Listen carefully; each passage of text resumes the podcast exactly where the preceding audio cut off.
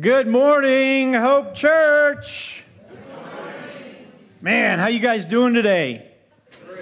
Great, great. So glad to hear that. Christ is risen. Amen. And amen. Thank you for coming. Have a lovely day. You guys think I should keep going? A little bit? Okay. It's Easter Sunday. We have some time, right? But I know that many of you would maybe have been thrilled, right? If we'd have ended it right there, sing some great songs.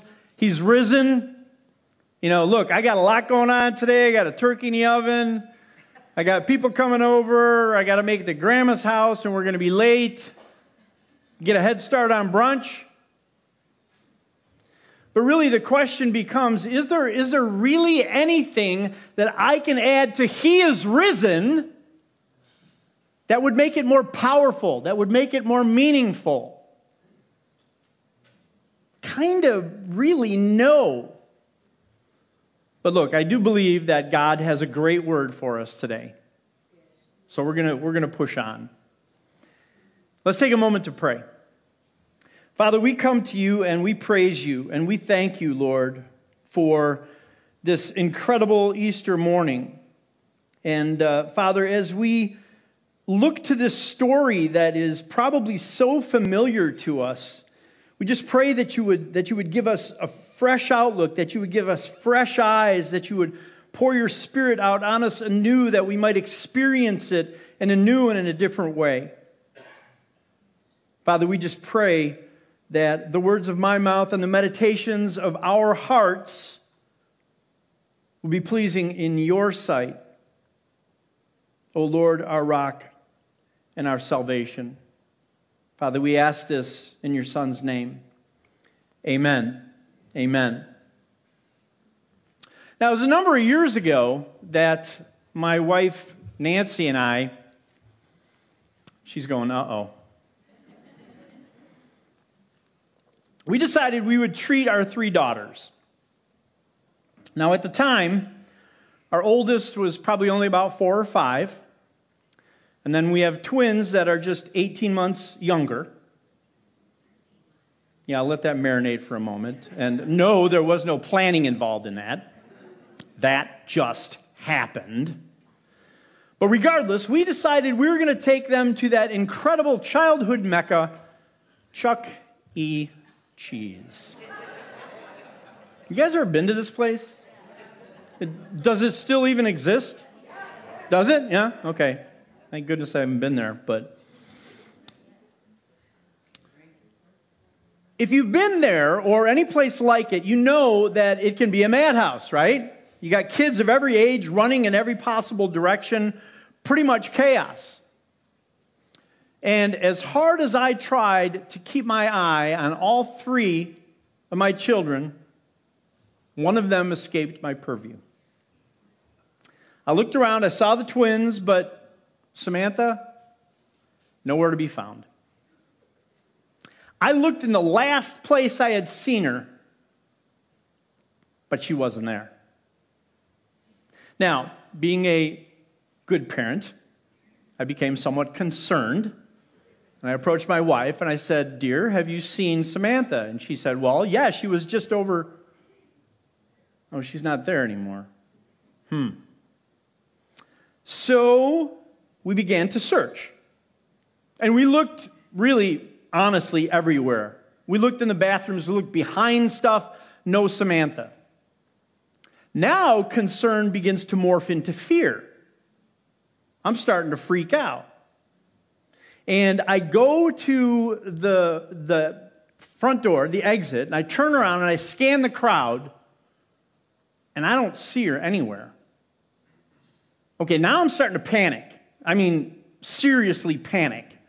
And I go out in the parking lot. I, I, I, don't know exactly what I was expecting to find out there, but again, no Samantha. And I come back in, and I go back to the place that I had last seen her, and I expected her to be there. She wasn't there. You ever find yourself in a situation like that? Eh, maybe not at Chuck E. Cheese, maybe. But you're looking for someone, you're looking for something maybe, and you look in the last place that you saw them, the place where you expect them to be, and they're not there. Well, friends, that's exactly what happened that first Easter morning just over 2,000 years ago.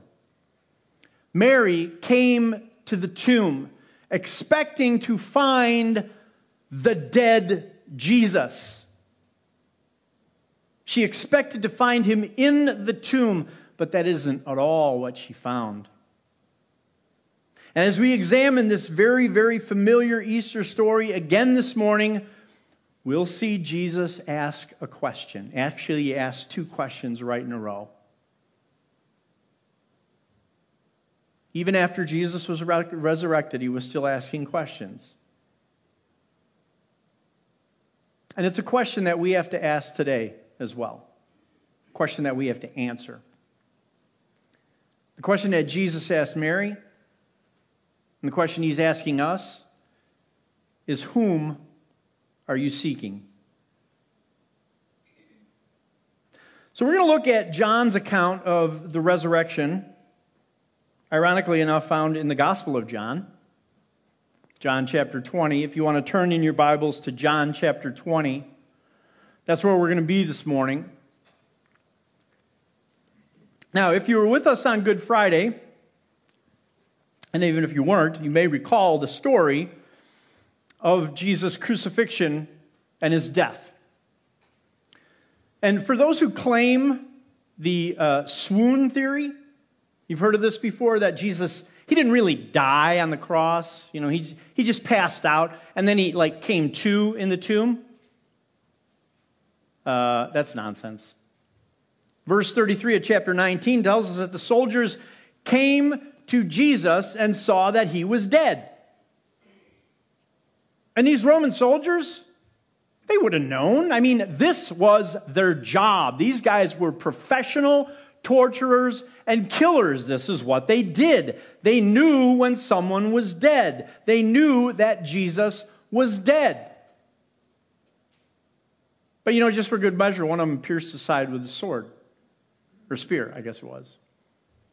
And out came blood and water. Water, which is basically pericardial fluid which means that Jesus suffered a pericardial effusion on the cross, something that he absolutely could not have survived. Empirical evidence that Jesus was dead. And then at the end of chapter 19, we see Joseph of Arimathea. He comes and he claims Jesus' body. He gets permission to take Jesus' body, and he and Nicodemus, they very quickly, quickly prepare the body for burial. They prepare as best they can because they're running out of time. The Sabbath is coming and there's no work that's allowed to be done on the Sabbath. So they do the best job that they can and they lay him in this new tomb in the middle of an elaborate garden. Remember, this is a rich man's tomb. And then at the beginning of chapter 20, we see that now the Sabbath is over. It's very early in the morning, and Mary heads back to the tomb to finish preparing Jesus' body. Joseph of Arimathea and Nicodemus, they didn't quite finish the job. Mary was there to finish it. She gets to the tomb. She sees this big stone that had been rolled in front of the grave. She sees it rolled away. So she runs. She runs. She tells Peter and the disciple whom Jesus loved.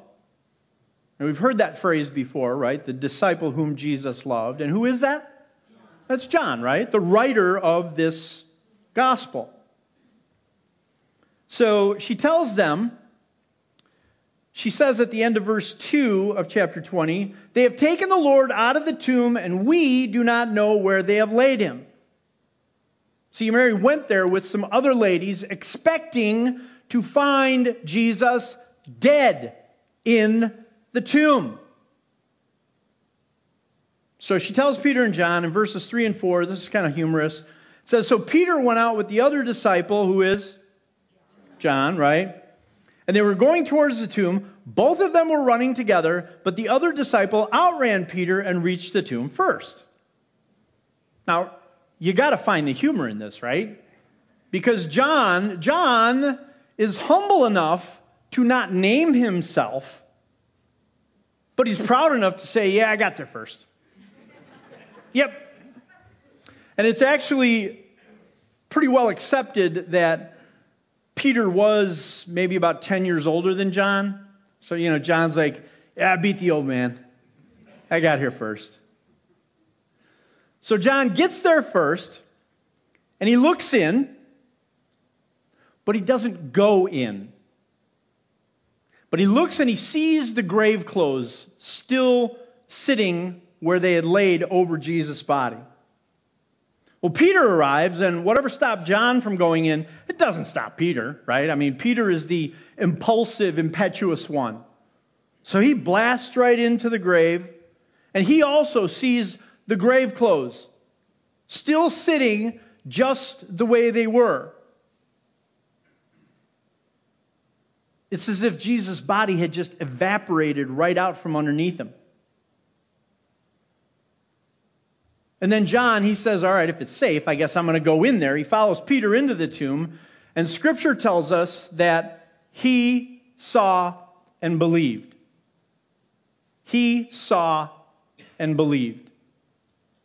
John was the first to believe the fact of the resurrection. And it wasn't because he saw the resurrected Jesus, no, it was because he saw the empty tomb. He was convinced of the truth, the fact of the resurrection. And friends, the resurrection is a fact, whether you believe it or not. Whether you believe it or not, the fact is Jesus rose from the dead on that third day. John saw the grave close and he was convinced. But you know, Scripture also tells us that they didn't really quite understand the meaning of the resurrection. Verse 9 says, For as yet they did not understand the scripture. So their eyes had not been opened by the Holy Spirit to the truth of the meaning. They understood the fact of the resurrection. They weren't quite clear on the meaning as yet. And then after seeing this, this kind of humorous too, says in verse 10 Then the disciples went back to their homes. I mean, I, I find that kind of like, what? what? What do you mean? But I guess they were, they were going back to their homes, presumably to share the good news of the resurrection with others. In particular, Jesus' mother, because Jesus' mother had moved in with John, right? After the crucifixion, according to chapter 19, verse 27, she stayed with John after that. So they left. They went back home. But it's, I, I sw- for me, it's kind of difficult to, to square this. They left Mary standing there. They All right, Mary, see you later. They just left her. But maybe that's how guys are, right? Guys are sort of insensitive that way. But they leave. They leave Mary sitting there, and in verse 11 it says, Mary stood weeping outside the tomb. And as she wept, she stooped to look into the tomb. So we know that John saw and believed. Mary didn't have that same confidence yet. She was weeping. She was sobbing uncontrollably, but she wanted to see what Peter and John saw. So she looked in. But this time something was a little bit different. Verse 12 says that she saw two angels in white sitting where the body of Jesus had lain one at the head, one at the feet. And they said to her, Woman, why are you weeping? She said to them, They have taken away my Lord, and I do not know where they have laid him. Now, I find it really interesting that Mary doesn't seem to be fazed at all by the sight of these angels. You know, when we see instances of angels appearing to others in the scripture, what's their reaction? They're afraid, right? There's angels. And what's the first thing that the angels say to them? Do not be afraid, right? But see, the angels, they don't say that. They don't say that here. Because Mary is so consumed with the fact that her Lord is not there that the sight of angels just doesn't seem to bother her in any way.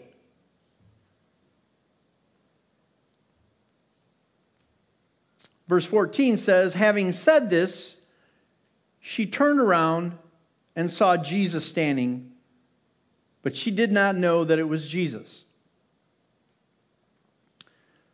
Now, chances are she heard some stirring or some noise behind her, and she turned around to look. But, you know, many commentators believe that the angels had actually motioned to Mary to turn around. You know, she said that, I don't know where they've taken my Lord, and they're kind of like, hmm, turn around. So Mary turns around, but she didn't know who this was. She didn't recognize this man standing there as her Lord and Savior. And she probably didn't recognize him because he more than likely looked different from the last time she saw him. When was the last time she saw him? Crucifixion, right? On the cross. And we know that that he that Jesus had been had been beaten and, and, and bloodied and, and disfigured probably beyond recognition.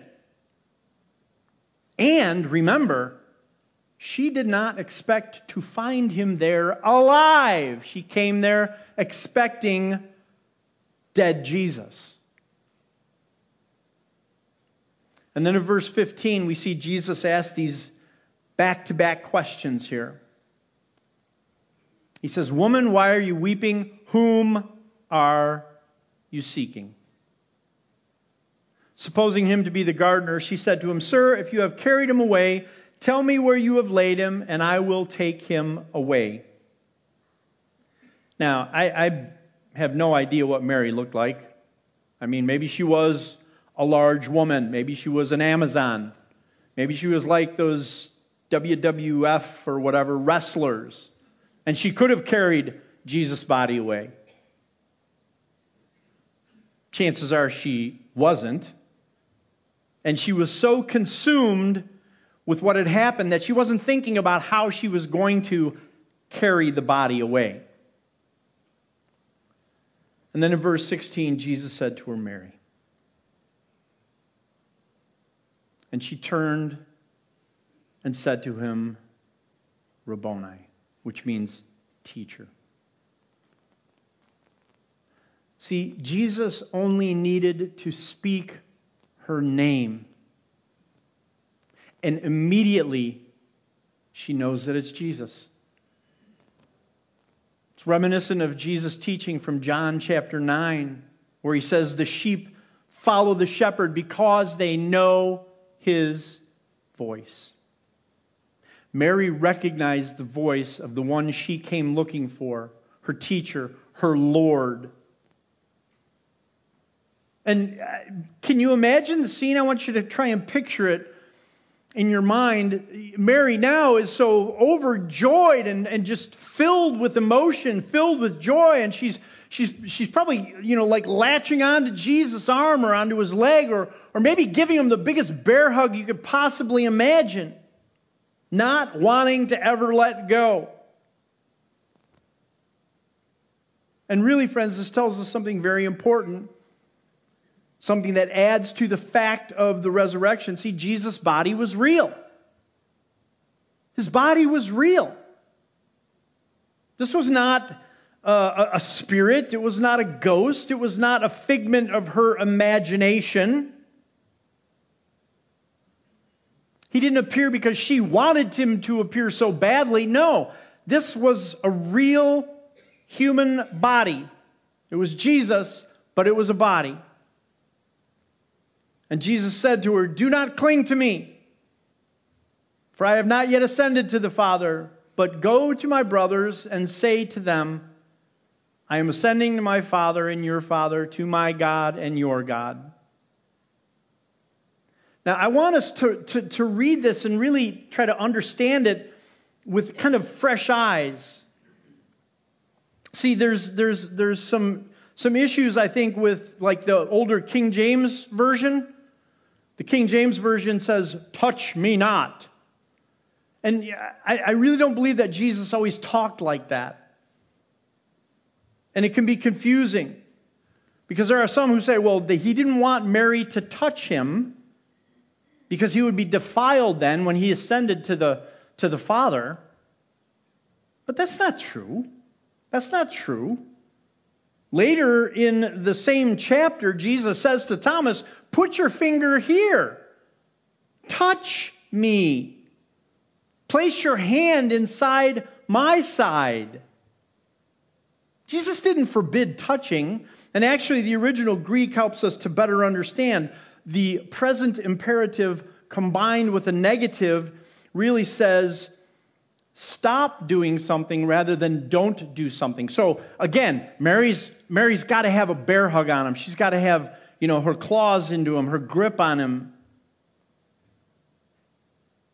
And, and I can see Jesus, you got to picture it a little bit differently because Jesus is probably laughing. He's probably going, Whoa, whoa, Mary, Mary, hang on, hang on. I need you to do something for me. I need you to go and tell the others. And quite honestly, friends, this is a little bit curious as well because back then, women weren't considered reliable witnesses.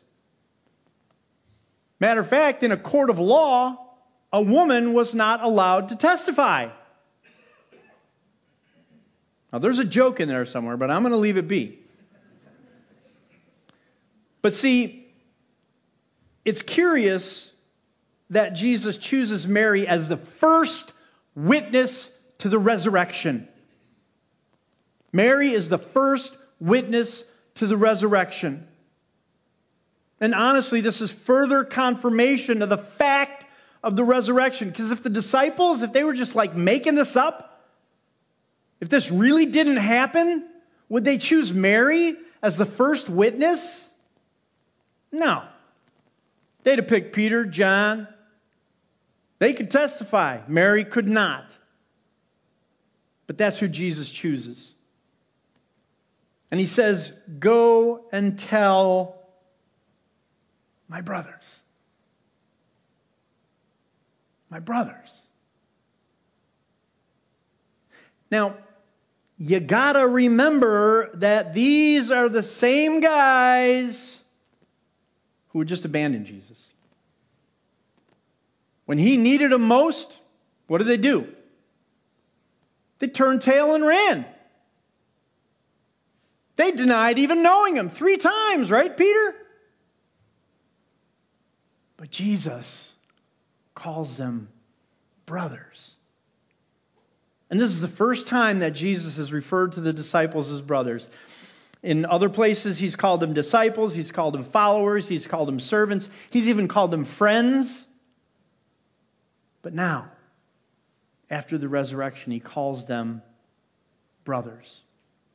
Jesus has adopted them into the family of God, despite their betrayal.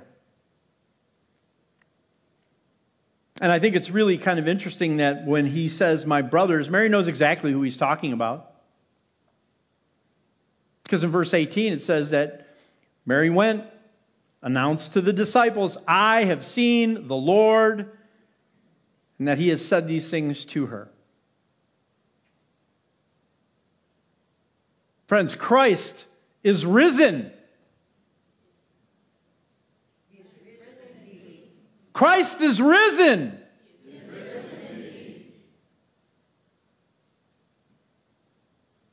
well, that's the story. And if we ended there, right, and we said, Amen, sing one more song, you know, we all leave here with this warm, fuzzy feeling. We head home for Easter dinner with the family or whatever you have planned.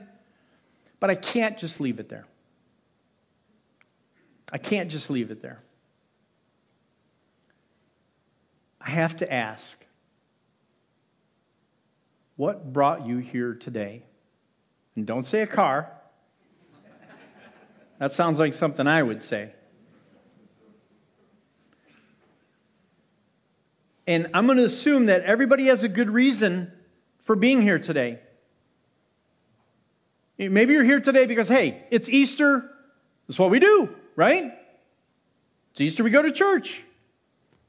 Or maybe you're thinking, uh, you know, if I don't go to church, grandma's going to reach out from the grave and, you know, whack me with her cane or something, or uh, my mom won't let me eat if I don't come to church. There's plenty of reasons for being here today.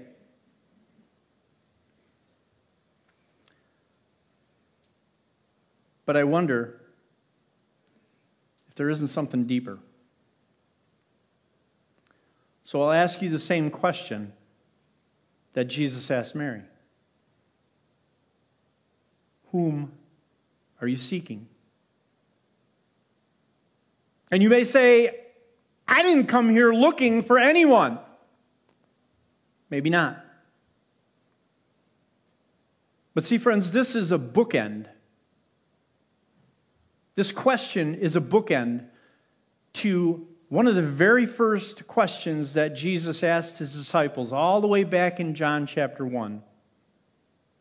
Back in John chapter 1, he didn't say, Whom are you seeking? He said, What are you seeking? And friends, if we're all honest with ourselves, we will admit that we are all searching for something. We're all searchers. I know it. I see it in me.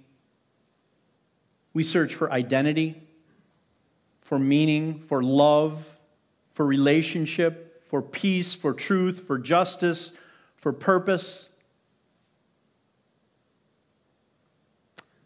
Unfortunately, we seek to satisfy the what with the things of this world. We try to fill the void with money, with drugs, alcohol, power, status, sex, pleasure. When the truth is this, friends, the truth is this the what can only be filled by the who. The what can only be filled by the who.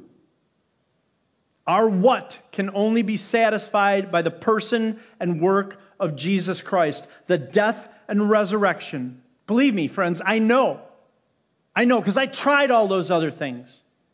I tried all those other things. And they don't do it. It's only the who, the resurrected Jesus, that will fill the what, the deepest need of your heart. So I don't know what you came here today expecting. You know, maybe to hear the same old story, you know, blah, blah, blah, blah, blah, stone rolled away, yeah, let's go eat. But, friends, it is my prayer that you've come face to face with the resurrected Jesus because he is alive. And yes, he is here today. And he's facing you just like he faced Mary. And he's calling your name. I pray, friends, that there would be no mistake, that we would recognize him for who he is the resurrected Jesus, the Son of God, died and raised to life for you. He wants to give you identity, meaning, love, peace, relationship. He wants to adopt you into the family of God today and for all eternity. Won't you let him? Let's pray.